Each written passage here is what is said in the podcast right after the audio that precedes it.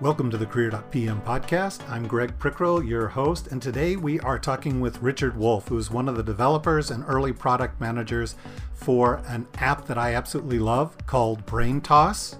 Let's jump right in. Today we have a guest and a topic that I am very passionate about. Uh, we have Richard Wolfe, who does a lot of things, so I'm going to let him introduce himself but where I discovered him was through an app that I absolutely love called Braintoss. I'm going to let him describe it. I will act like a groupie soon thereafter, talking about how I use it very quickly. I think it's something anybody who's interested in creativity and personal productivity uh, should look into. Uh, outstanding app. I'm really impressed by it and uh, by uh, at least one of its founders. Uh, so, Richard, welcome. And why don't you tell us a little bit about you, just kind of the general introduction? Yeah, thank you, Greg. Um, and thank you for inviting me. It's um, so the app Braintoss really, I think, why I know that um, I'm proud of the fact that people appreciate it is because it all started with really a single user and in this case that was myself.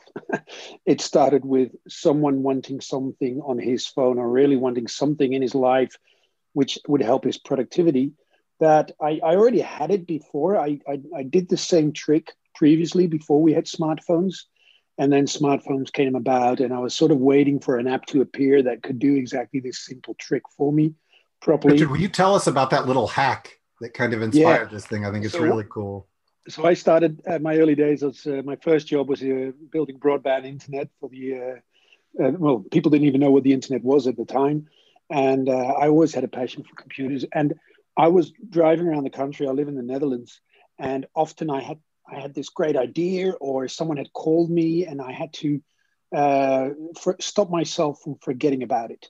I could I could actually be driving and getting so excited and getting home or at the office and then having three phone calls and I would have already forgotten about the first one, and that would be that would cause trouble. So I rather than writing it on the back of my hand or something, I needed something that would work with me.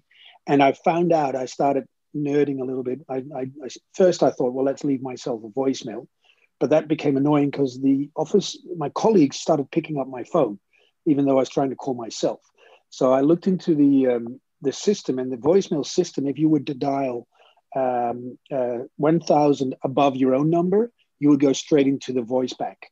So I could actually, I, I had a Nokia and under the speed dial nine, I would have, I would have said, okay, dial my own voicemail at the office. And this was great. What I could do is wherever I was, I could just hold my phone, press nine, leave a message to myself. And I knew the next day or that afternoon, if I would get to the office, there would be blinking voicemail and I would go, okay, and I would have one message from a colleague and three for myself. that's yeah. how often I would use it. Yeah, that's great. And yeah, so can you describe the app itself? Like, how do you uh, kind of position or describe uh, Braintoss to people?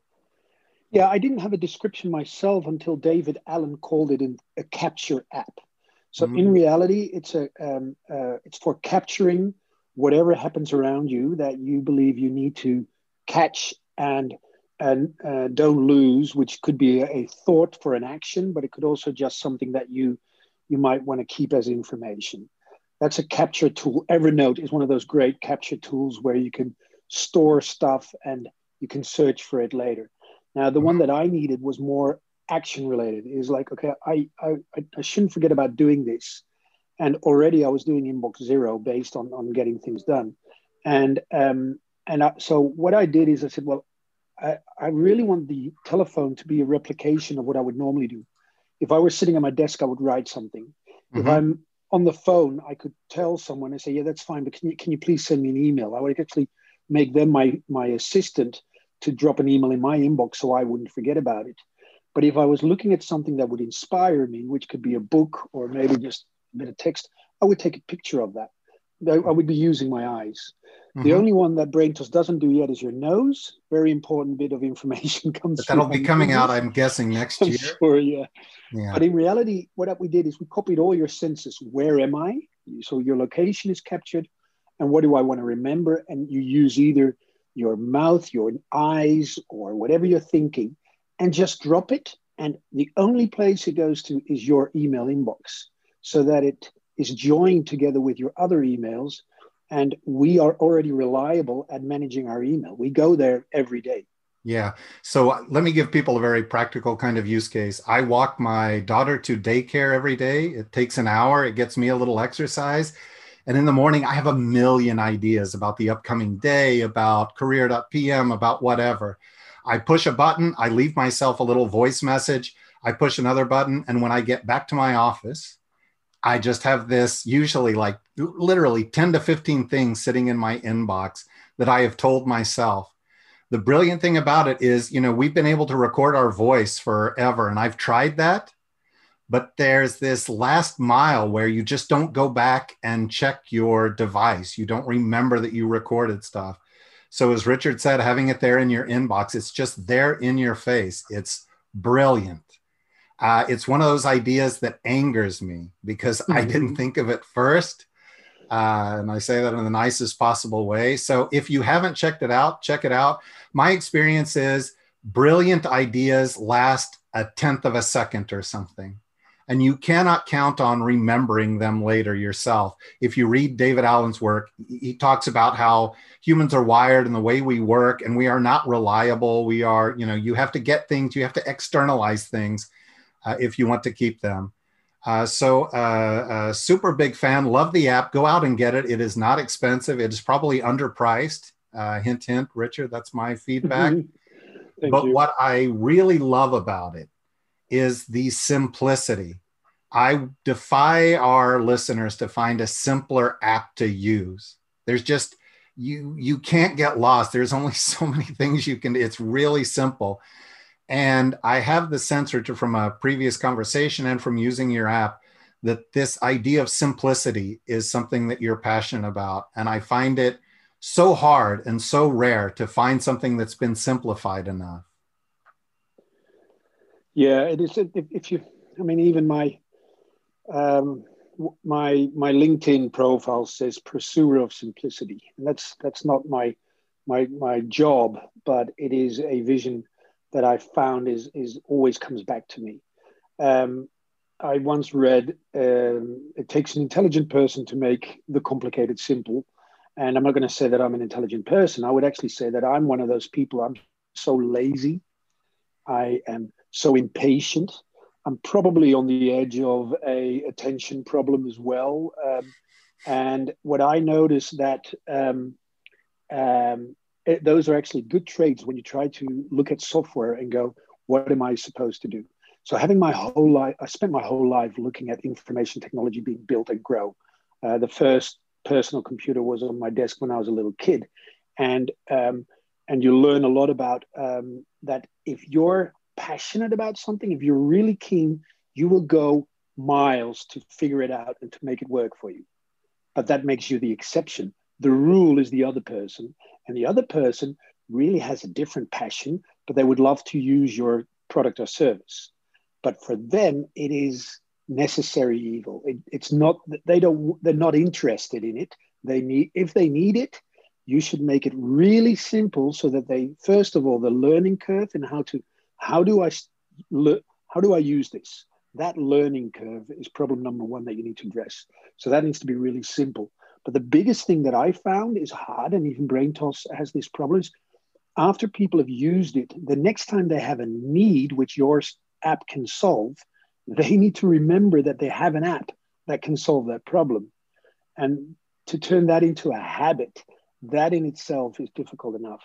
So if your product is difficult to use, difficult to install, difficult in any way, nine out of 10 people are simply going to give up and that's why simplicity. And the good thing is, if you look at, I mean, I, I, I used to drive an old Saab, these, these these Swedish cars, and their dashboards they excelled in simplicity. You knew exactly immediately which button does what, and I still thank the the designers of the the, the Swedish dashboards uh, from Saab for that, because that to me is is product management excellence. If you can get the user into, I need something, I can I know where to find it, I know how to use it, and therefore next time I'm going to keep doing it.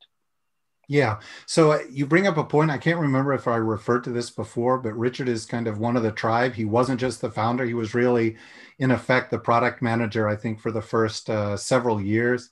And what you just said, there is just so much to unpack that I think is critical about you know how we think of things and then how our users think of things if you're a passion oriented person you can almost just assume that the people who use your stuff aren't as passionate. It may be a very kind of practical, kind of just prosaic thing for them, uh, something that they use.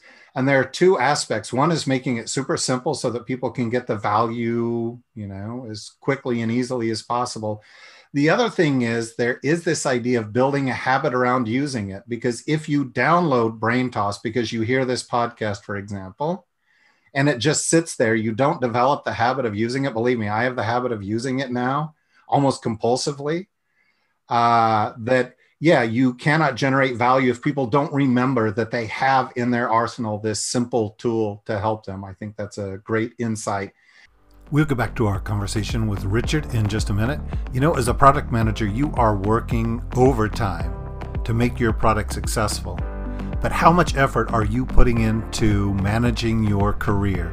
At career.pm, we can help you develop a strategic plan for your career and give you the resources you need to execute it. For more information, visit us at career.pm.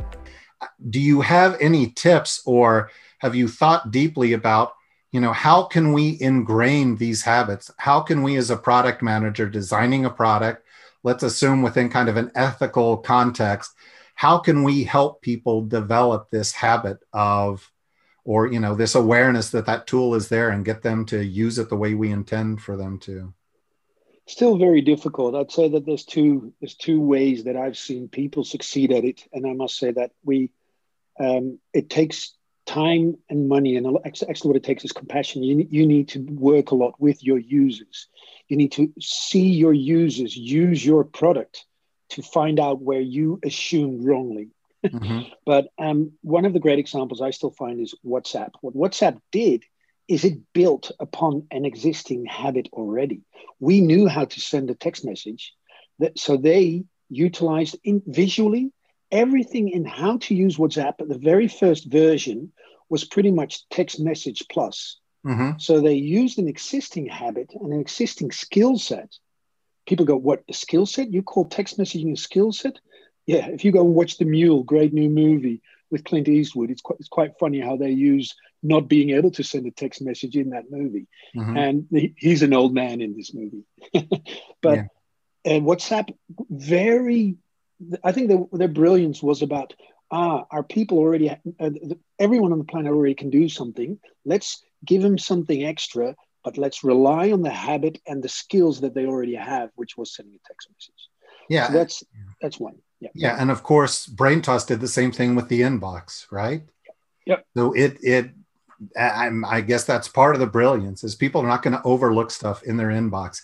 And I even had at one point this kind of impulse to create a special folder where the brain tosses would go because I'm telling you, I'm filling up my inbox with these things, but it's stupid. The best thing is to just have it in your face, in your inbox when you sit down so that you can't escape it.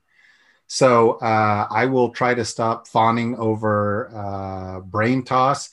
I think great insights around simplicity, around trying to leverage habits people already have that is probably way more relevant than you think. If you want your users to, you know get value and remember uh, your product piggyback on something they're already doing. We have two very powerful examples of that in whatsapp and braintoss uh, i would also like to talk richard a little bit about what you're doing now because i see brain toss as like this uh, it's an insurance policy that i don't lose great ideas and it is uh, this productivity enhancer. It follows this kind of uh, getting things done. If you guys haven't read that book, check it out. This idea of getting everything into a system of record, having like this one big inbox. So you've kind of expanded this concept. It's not just mail and stuff, sending myself mail. It's like yet another kind of channel into my inbox, which is this one place that I can then go and organize it. But I think today you work a lot more with personal productivity, and I'm curious about the things you're doing there the challenges you're coming across uh, that people are having with productivity? Yeah, it's so actually what, what's what should be uh, explained as well is that I I was already running a productivity company before I founded Braintoss. I was ex- I decided at some point we've built all this great technology, work really hard making it a better planet, and then I saw people around me complaining about, for instance, email. And like, what went, went wrong? And and and I I looked into it, and it's like, well, yeah, we've email was so simple to use. We've just launched it in society, assuming everyone will be able to handle it.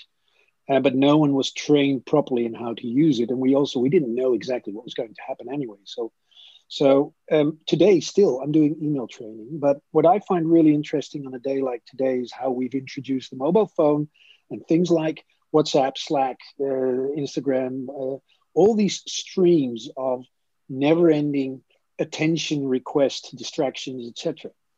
And we have not been trained properly on how to deal with that, and it's hurting us. Mm-hmm. It's hurting our kids, but it's hurting us, me myself professionally, but it's even hurting my life quality. So what I'm what I've done is I'm trying to professionalize on how do I help people in their personal productivity. I must say I also do a lot of Trello training, which is more about collaboration in teams. But the one I'm, I'm really passionate about is personal productivity and how the laptop and the mobile phone relates to it. And how can I improve my, my, my goals, what I try to achieve, my impact, knowing that my workplace is mainly going to be my laptop and my mobile phone. Yeah, that's and, certainly the yeah that's certainly the case with me. That's where I spend all my time. I don't have a desktop uh, these days, especially. We're working wherever we can. Uh, my schedule has been disruptive. I have disruptive. I had kids with lockdown, all this stuff. Um, and it's amazing these channels that even you know i get messages all the time and i simply can't find them because i don't know which of the 10 channels available to me it came through is it in facebook is it in whatsapp was it an email was it whatever was it a voice message on facebook um, so i think a lot of us are struggling with this and is there kind of one tip or uh, one approach you can think of like what is the first step we should take to, to putting ourselves in a position that we can better manage these things so that you know we're focused on our work and not distracted by you know all these channels? Yeah the um, there is. I must say that if, if, if when i start working with people individually we have we have a little bit of time then i go and look at all these tools and clouds and information carriers and, and communication streams and i go right let's go and split them up let's go and look at what are attention streams, stuff that is calling for your attention, and what, uh, where do you manage your intentions? And I like to end up at some point with us making clear decisions on each of your tools, be it Teams, your email, your WhatsApp.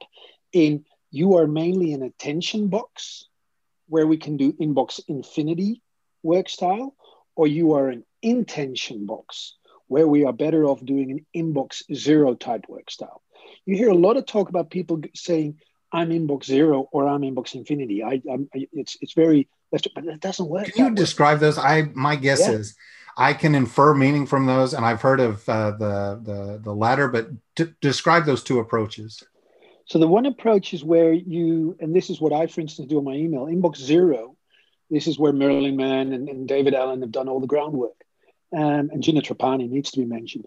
Um, the inbox zero method it really is about I will go through my email one by one. I start at the top, I read it, I judge it, and it's gone. I put it either in a spot where I know I'm going to manage the task, or I just file it on one big pile and I will mm-hmm. search for it if I ever need it again. That's inbox zero. And every time you go to your inbox, which should only be a couple of times really if it's email, you don't have urgent emails. there's another discussion. And um, what you you end up with an empty inbox. And if you train yourself in the skills with that, a couple of keyboards, um, very simple decisions in your brain, you can have an empty inbox in 10 minutes, mm-hmm. really. And then you get on with real life and you go and work on those emails that contain the important messages. So to me, that's inbox zero. Inbox infinity is a lot of people have actually given up on managing their inbox and they think they're doing inbox infinity but they didn't create the clear rules. What the rules are, it's, it's like Instagram. You read it if you want to or not. You let it scroll, it's like a timeline. But if you see something that requires your further attention and you can't fix it in, in 10 seconds or in one minute, then forward it to your in, intentions, to your task manager, or in my mm-hmm. case, my inbox. So what I do, and I use BrainToss for this again as well, you can share from your WhatsApp. If you can't fix it immediately, that WhatsApp, you can forward it to apps, and then you choose BrainToss, and then you've actually turned the WhatsApp into an email in your own inbox. So I've taken it from an attention environment, an attention box, which WhatsApp is for me, and I've thrown it towards my intention box where I do inbox zero, which is my email. Yeah, I was not aware of that. Like that had never occurred to me to do that kind of thing. I think that's brilliant. And that, yeah, now more, even more stuff kind of in my brain toss queue. Uh, but uh, yeah, I think that's a, a, great idea. And I think that's great guidance. I think we all need to. We're coming up uh, for some folks now on the holidays, people will have downtime to really think about this last year. We've had a lot more of these channels open, and a lot of people who, as you alluded to earlier, Richard, aren't really trained to deal with this. So early in my career, I worked at Lotus and all this idea of when to use async communication, when to use synchronous communication, we pioneered. We thought about that deeply. Today, people just aren't doing it. And it's so easy, sometimes because we're lonely, whatever reason. Uh, I think we need to think about who we're interrupting and how we're getting interrupted. And maybe in the new year, uh, maybe based on some stuff that you can offer, put ourselves in a position where we are more productive. We have a better handle on these channels and a way to deal with them as you described. And that we also flip that around and are better kind of corporate citizens and friends and coworkers and do what we need to to avoid randomizing everybody else yeah and, and and i hope in the end it will result in better quality communications between the people which will make it but if we don't do what you just said we're just going to flood each other, which means we're going to ignore each other. And that doesn't make us happy. yeah. So when we think about the recipient, we're going to invest more quality into the message we're delivering to the recipient, and they're going to pay more attention to it. And together we've achieved achieved more, which I think makes us happier. Yeah, that's great, Richard. I can't thank you enough for being on the podcast. Uh, you know, to summarize, uh, go out and get uh, Braintoss. It's just cool. If you don't end up using it, just to see such a beautifully designed, simple app, I think is worthwhile. It's really not much money at all. Uh, if you haven't read Getting Things Done or one of these other productivity books, I would recommend that one. Go read it. If you apply 10% of it, you will be a more productive person. If you really apply the system, uh, you will be uh, much better off we need to be fanatical about making our application simple for people. And we can provide them more value if we learn to latch on to habits that they already have. And that's part of the brilliance of WhatsApp and uh, BrainToss. And um, yeah, I guess, you know, we just did a pretty nice summary of this whole thought around not just our productivity, but let's think about group or world productivity. Like, how can I make myself productive and how can I behave in a way that um, makes everybody else, allows everybody else to be productive as well? So, uh, thanks again. And I hope as things develop, I would love to have you uh, on the podcast again. Thank you, Greg. It was great being here. We hope you enjoyed listening to this episode as much as we did making it. I will put links to Richard's resources in the description for this episode. Please, if you enjoyed what you heard, give us a like, share it with your friends, and we will see you next time.